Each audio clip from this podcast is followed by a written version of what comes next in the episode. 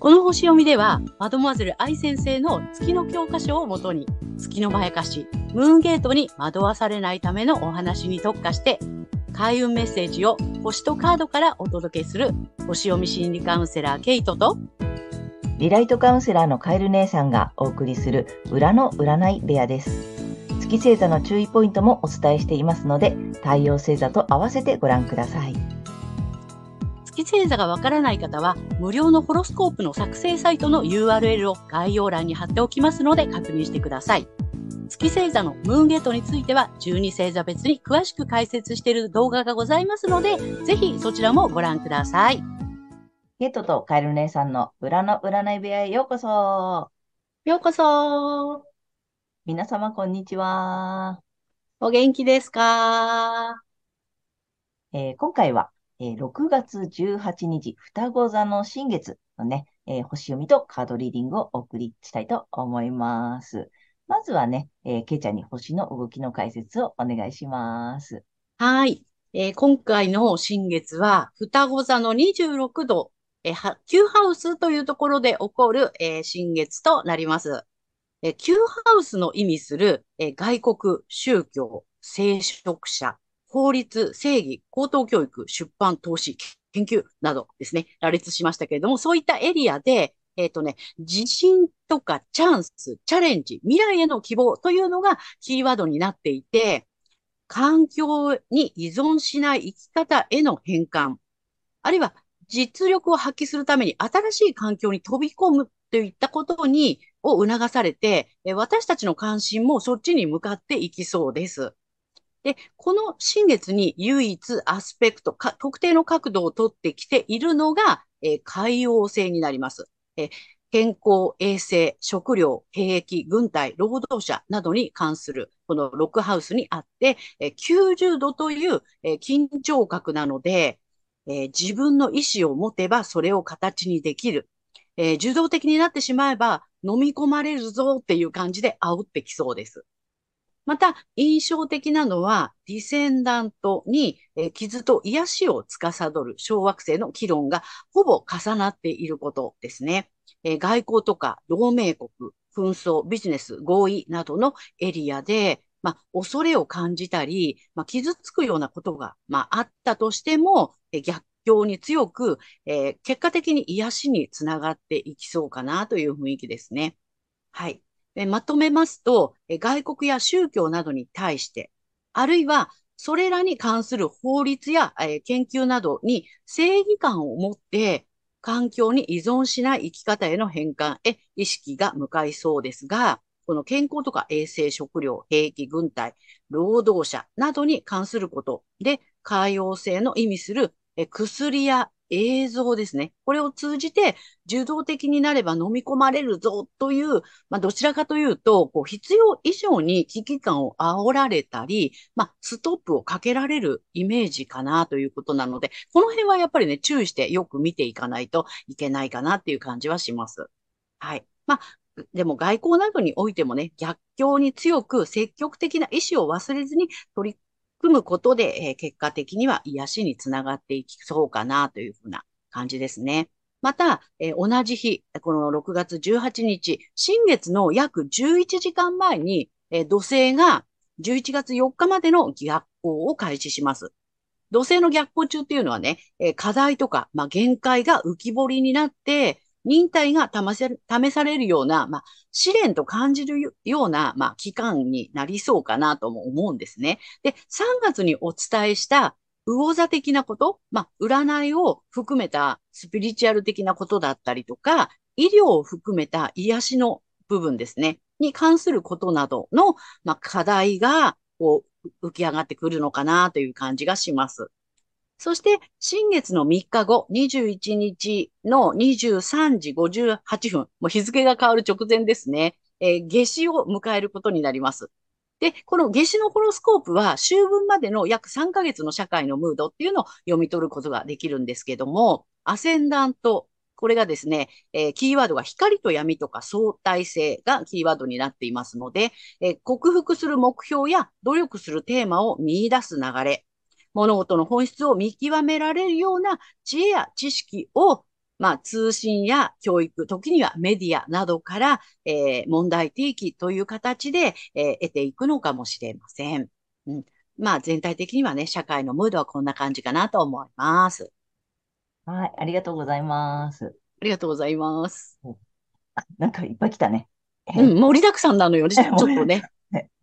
でもさ、まずはさ、環境に依存しない生き方への変換、うん、出力を発揮するためにあた新しい環境に飛び込んでいくっていうことを促されるって、ここすごい面白いよね。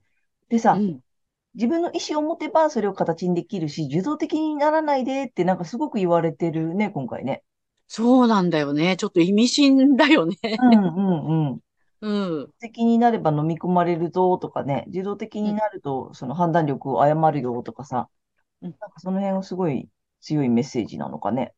うん、そんな感じがしますね。いろいろね、問題出てくるかもしれないけど、そこにだからね、あの、飲み込まれないようにして、うん、ね、うん、意識しておいた方がいいかなっていうね。ね、あの、ニュースを見てあまり踊らされないように。そうです、そうです。それすごく大事。ね。うん。あとはね、ど、あの、逆光、土星の逆光も来るし、そう。夏至もあるし。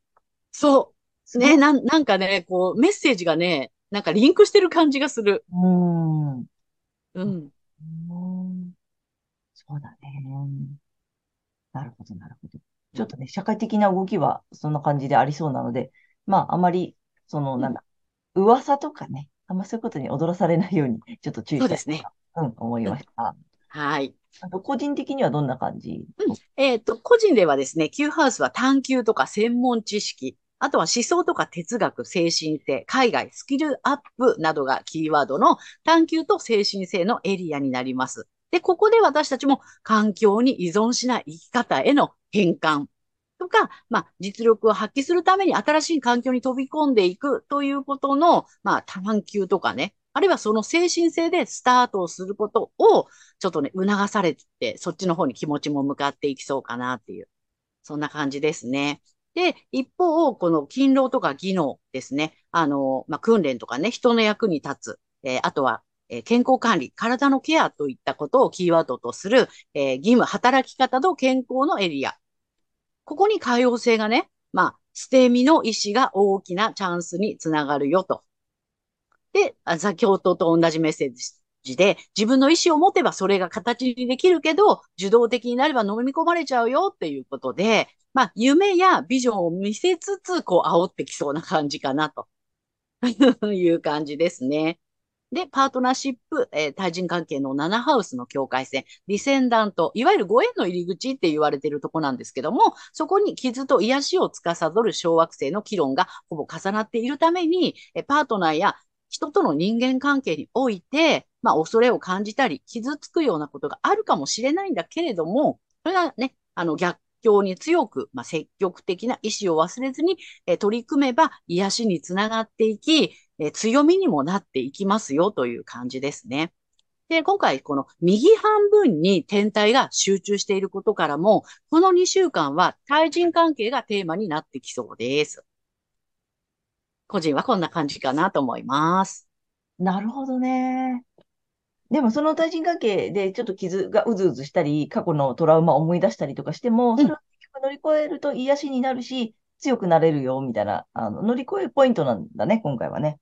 そう、そうね。やっぱりそのね、克服するべき課題っていうことがね、浮き彫りになってくるのかなっていう。うんうん。うんうん。あの、捨て身の意志が大きなチャンスって、ちょっとすごいけどね。なんか、なんかまあ、あの、ビビらずにちょっとチャレンジしてほしいな、みたいな感じかな。ね。そうだと思います。ね、で、形に、うん、そ、ここ2週間はね、それをちょっと意識して。ね。うん。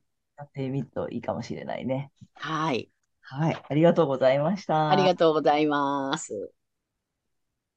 はい。では、今回の新月が魚座さんにとってどんな新月なのかということでお伝えしていきたいと思います。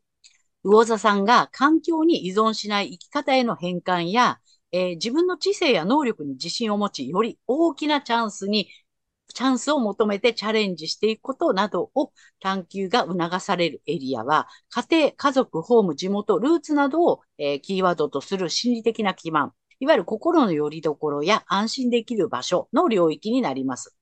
家族や誰かの安心できる場所であろうと、時に犠牲的に今の環境に身を沈めてきた魚座さんも多いのではないでしょうか。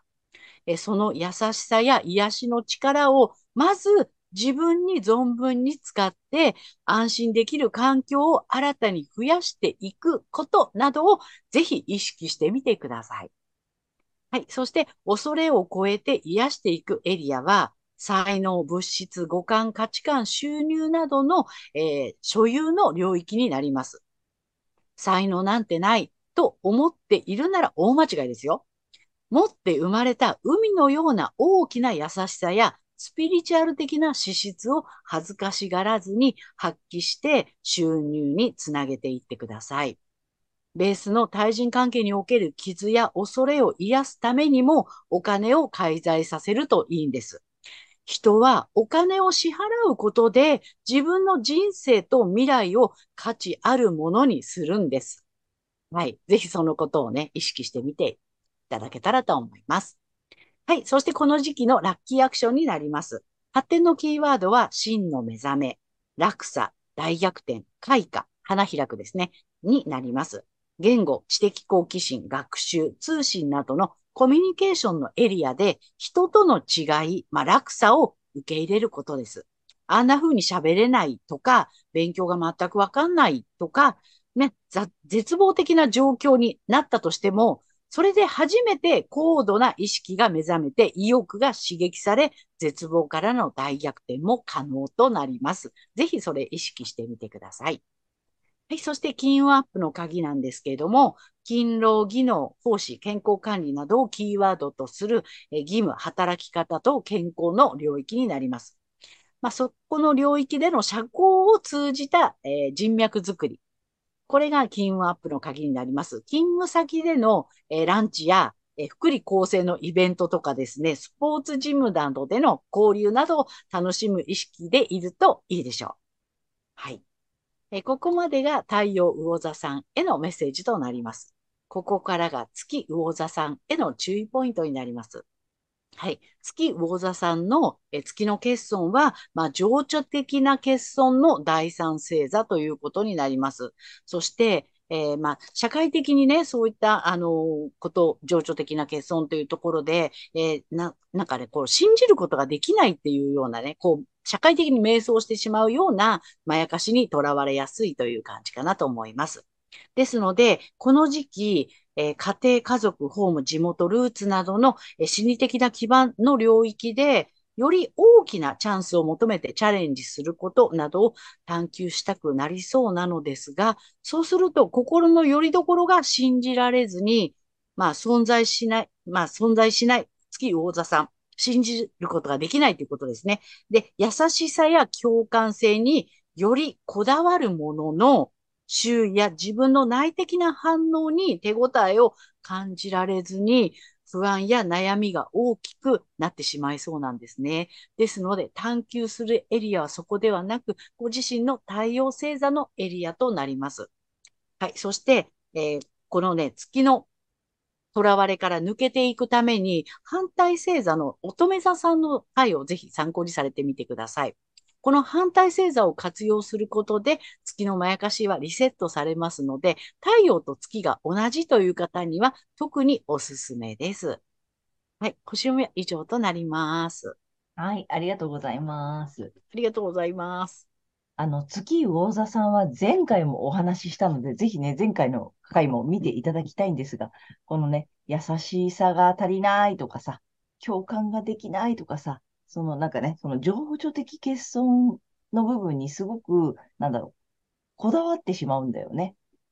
そうなんですね。なんか、あの、優しくなければならない。うん、優しさにすごくね、こだわってしまう。そうそう。で、優しくないって言ってるわけではなくて、うん、優しさはあるの。けど、もっともっととかさ、こんなんじゃとかさ、共感できない私がダメとかさ、なんかそっちに向かっちゃうから、うん、ね、あの、こだわらなくていいよっていうことをね、あの、前回もお話をしているので、ぜひ見ていただきたいんだけれども、あの、今回もまたそこのエリアというかさ、ね、安心安全の、なんだ、心理的基盤のところに、今回も来てるからさ、ちょっと、すごくぶらされやすいところだよね、またね。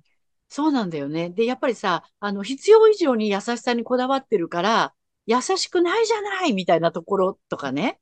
やっぱりこの社会的に見て、ここ共感性が足りないじゃないとか、そういったことで、なんか全てが信じられなくなっちゃうみたいな。うんうんうんうん。なんかそういうまやかしにとらわれやすいのかなっていう。うん。うね。ん。あのーほら、いいお母さんじゃないかもしれないみたいなさ、うん。なっちゃったりとかね。結構いね。らっしゃるじゃない？月魚座さんってさ、私うん。ダメなんじゃないかなとかさ、もっと分かってあげられてないんじゃないかなとかで悩んでる方も多いでしょ？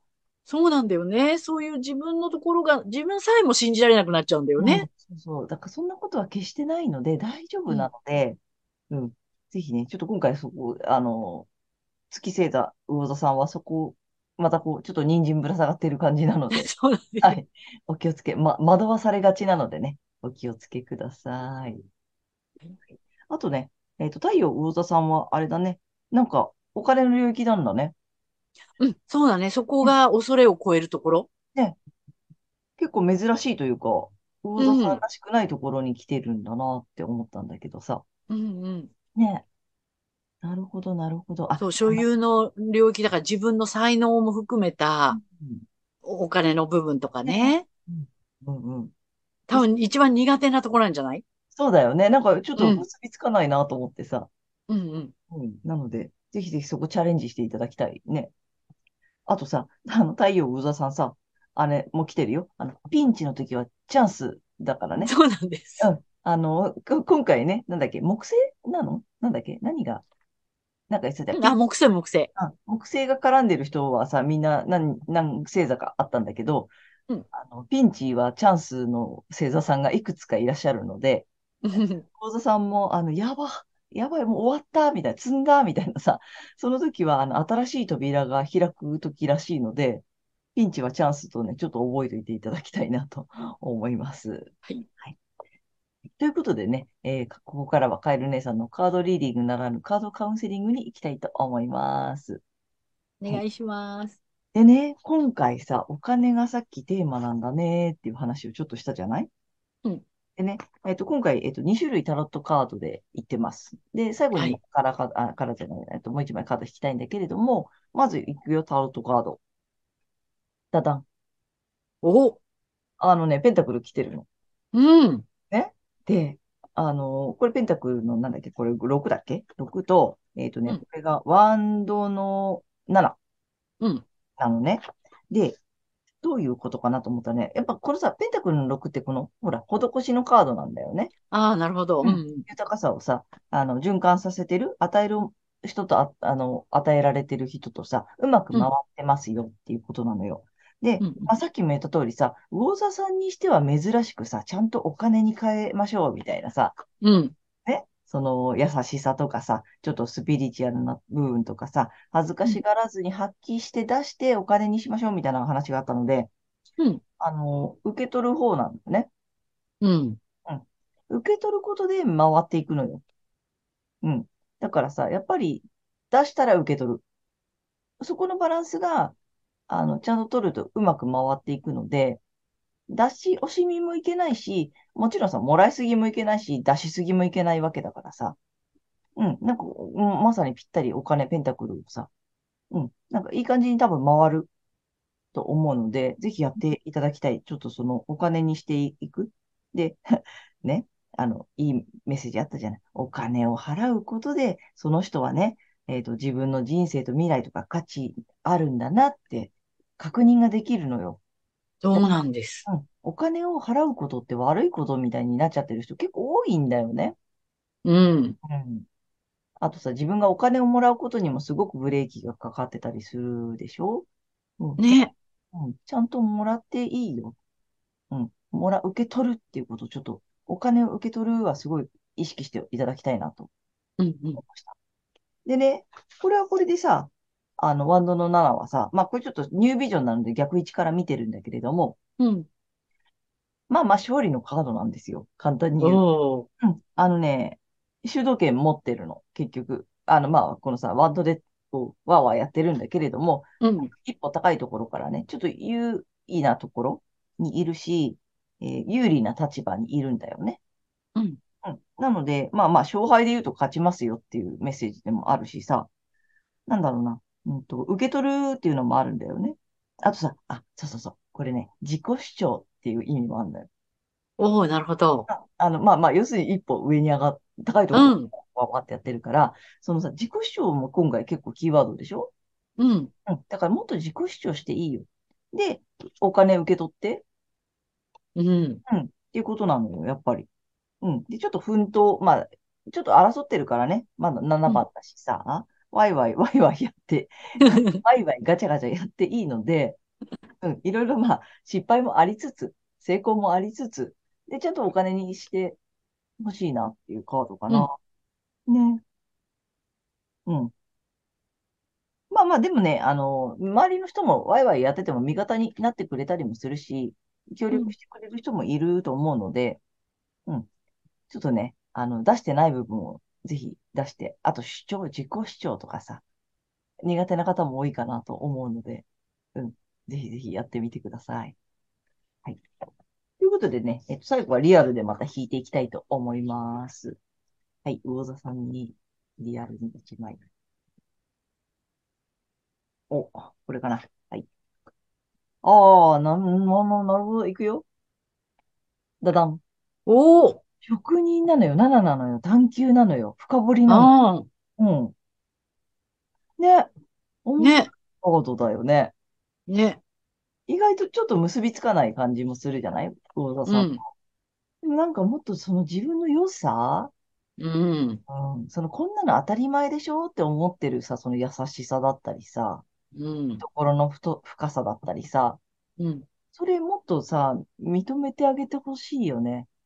ね。なんかこれ普通でしょ？みたいに思ってるけど、いやいやいやいや、みんなそんなにね、そんなに そこまでないよって。うん。あの、まあまあ職人なのよね。だから優しさ職人みたいなさ、そうだね。それを認めてあげてほしい。あ、でね、うんメッセージはね、自分らしさを貫き通す。